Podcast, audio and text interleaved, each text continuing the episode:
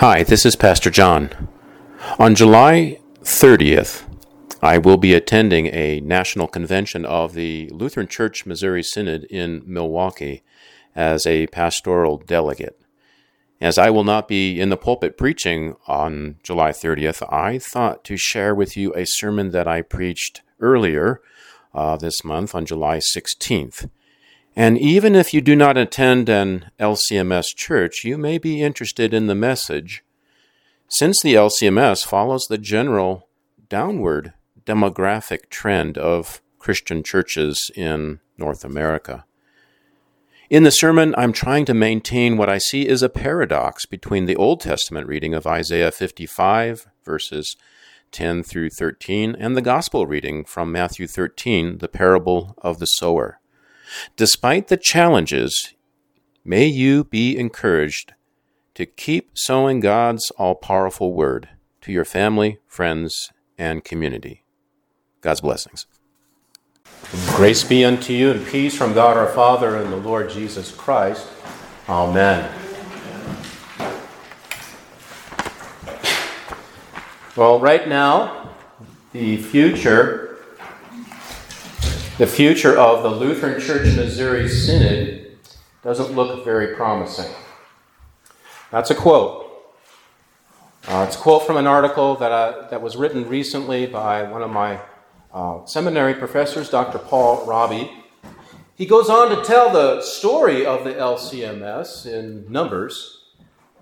And he remembers when the Synod had 3 million members, and now it is estimated to be 1.7 million, and he estimates that about half, 50% of the total number is inactive, so the real number is probably around 800,000 active Missouri Synod Lutherans. The number of congregations is down also from 6,000 to 5,700. He also heard that 25% of congregations worship fewer than 25 people. And there's a huge clergy and church worker shortage. The makeup of the synod is older and grayer. In 2 weeks' time, I travel to the LCMS convention in Milwaukee. I go as a pastoral delegate along with other representatives of the circuit and lay delegates, including lay delegates, representatives from all around the nation, representatives of the Missouri Synod. Dr. Robbie thinks that the question of the convention should be this: what is the future of the Missouri Synod in the United States? Good question. The story of our church body in Numbers of our church is bleak.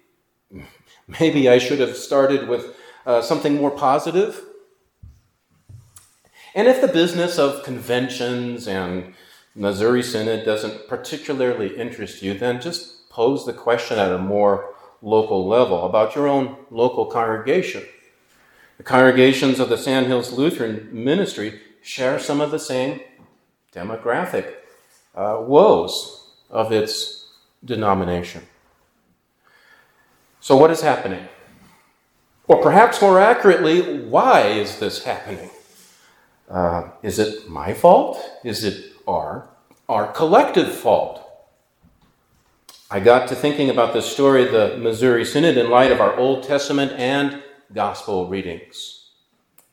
The Old Testament reading from Isaiah has this confidence that God is going to send His word out and it is going to accomplish what it purposes. We expect bread for the eater. But what happens in the gospel reading instead is that in 3 of the 4 soils, the word does not accomplish what it is sent to do. It almost sounds like a contradiction, doesn't it? God says, I'm going to send out my word. It will not return to me empty. It will accomplish what it purposes. And then we got Jesus sharing a word and telling a story about sharing the word, and it doesn't always accomplish what you expect it to do. To me, that's not a contradiction. It is a paradox. Two things can be true at the same time. And I'm proposing the following statement of the paradox. God has an all-powerful word that can be resisted. God has an all-powerful word that can be resisted.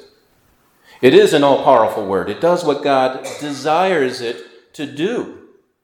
It has the ability to bring life where there is death and to change things, to create a world. It is an all-powerful word, but it is able to be resisted. In the case of the soils, even though God's word is all-powerful, you and I can resist his word. So you have this paradox. And you would say an all-powerful word then means that it can't be resisted. Or you would say, well, if I can resist it, then it's not all-powerful. But these are two truths that are present at the same time when it comes to the Word of God. Well, God has an all-powerful Word that is able to be resisted. Our desire is to resolve this paradox. To be clear, trying to resolve the paradox leads to problems, as we will see. But it is human nature just to try to resolve the paradox rather than live in the tension between two truths. And then how do we try to resolve this paradox? Well, to put the power of the word, here's one way, to put the power of the word dependent on the person who hears it, or to suggest that those who hear it have more ability than they do. Because in a way, not only is it resistible, it will be resisted.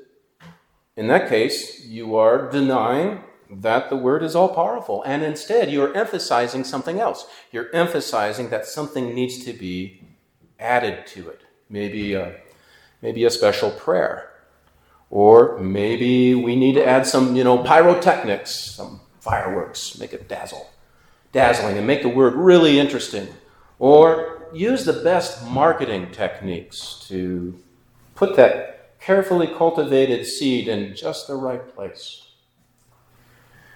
Well, my personal efforts and our collective efforts have failed to turn this declining numbers situation around, but perhaps the problem is the possessive pronouns. Is it my parish and my effort? Is it our parish and our efforts? Whose church is it?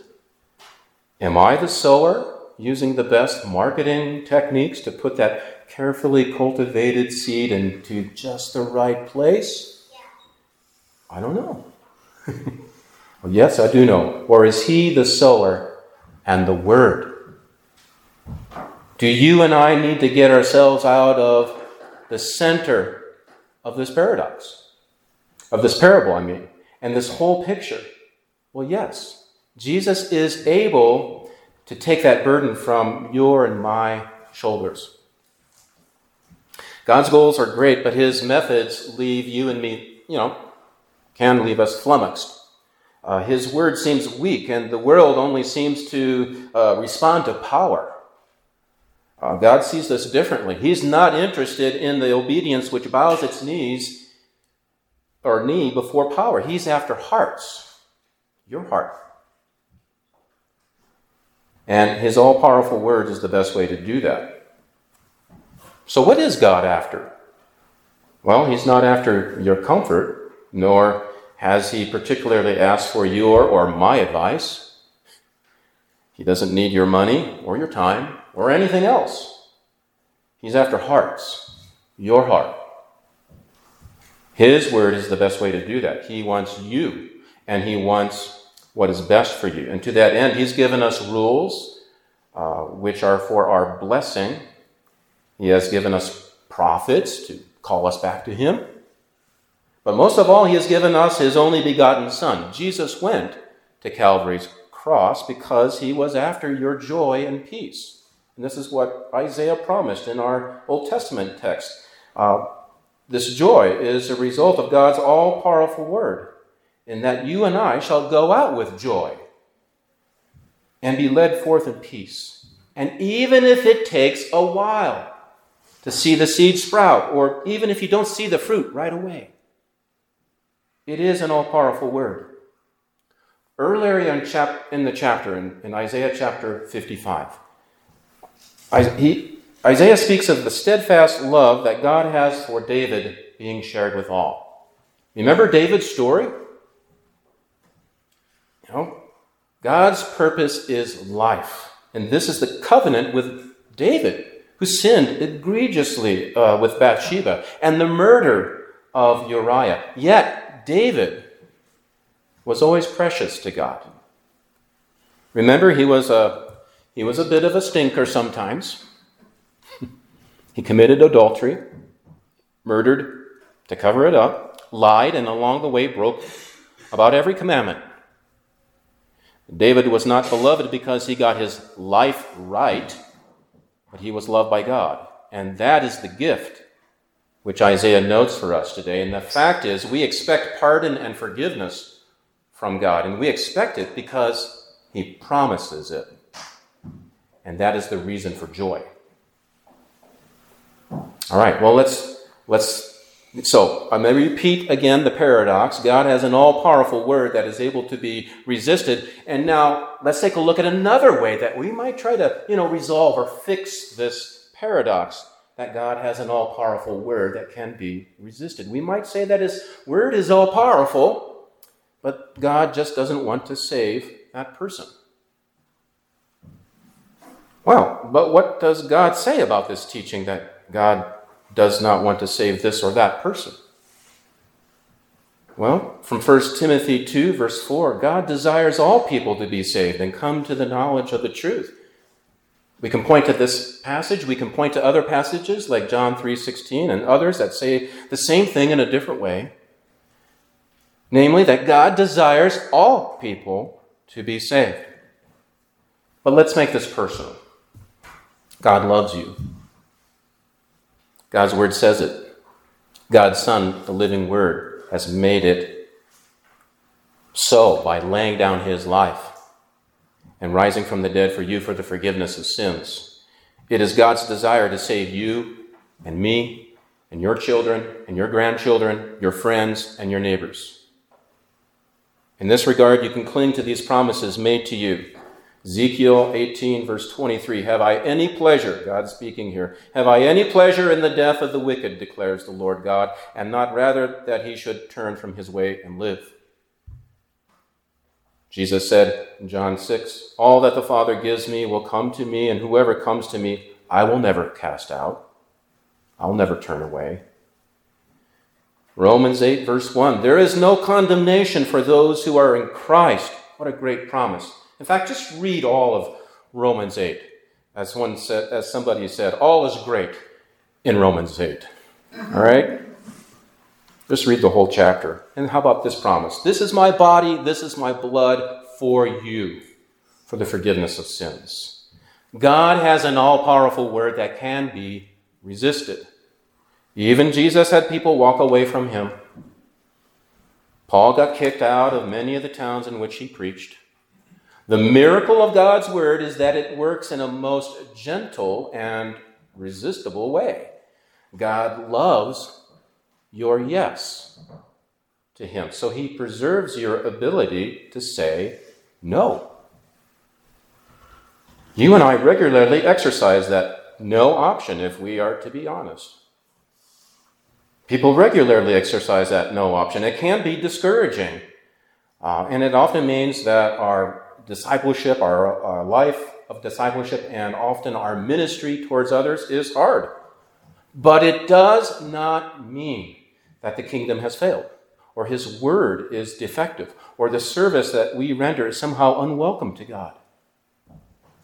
Jesus proclaims the parable of the sower today, and Matthew recorded it to a persecuted people.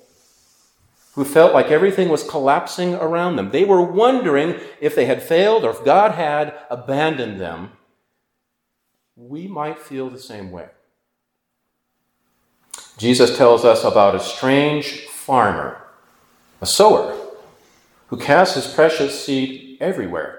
Now, I know a few farmers. They are more careful than this guy.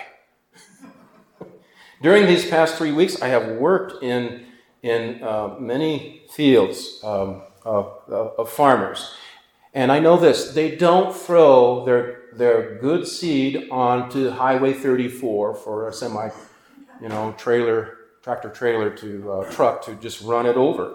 They don't throw it into the ditch in the weeds. It is sown only in the good soil. And even if they are careful, their crop can be destroyed in 10 minutes by a hailstorm, like what happened to a farmer near Waco.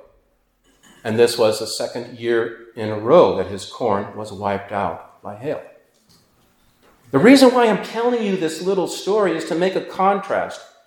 Farmers, ranchers, have to be careful. The sower sows his seed everywhere. He is reckless. You could say that God is the same way. He casts the seed of his word with reckless love, as the hymn writer puts it. Jesus is not doling out farming advice here or ranching advice. He is telling us something about the kingdom of God. The word, the seed, is a good seed, but to our eyes, it does not always seem to work. It can be choked out, plucked away, or wither without adequate root. In fact, it appears that 3 out of 4 times it does not work. It is resistible. But sometimes the seed falls on fertile soil, which yields 30, 60, or 100-fold. Now, no farmer expects yields like that. But with God, the impossible is possible. And we sow in hope. We sow in hope. And I do not have the answers why so many churches are failing in North America today. I do not know. It is a mystery to me too, and many others. What I do know, and what we know collectively, is God has an all-powerful word that is able to be resisted. And living in that tension normalizes the situations that we face. It helps you and it helps me to live faithfully, knowing that God has an all-powerful word that your friend can resist. I do know that Jesus cares for his church. He is the Lord of his church. He continues to send out his disciples as missionaries into this world. It is his church. It's not yours. It's not mine. He works good through those little and shrinking places. And what is more, he has things in mind which you or I cannot imagine. The good news today is found in the sower. The sower is the one who is powerful and desires all men, all people to be saved, you and all around you. And even in the world that is resisting Christianity, where the church is saying, oh, we got to circle the wagons and shut the doors because we're under attack. No, and I hope I don't hear that at the convention. No, the world is resisting Christianity. Well, God has an all-powerful word. And go out and preach it, even if it is able to be resisted. In the name of the Father, the Son, and of the Holy Spirit. Amen.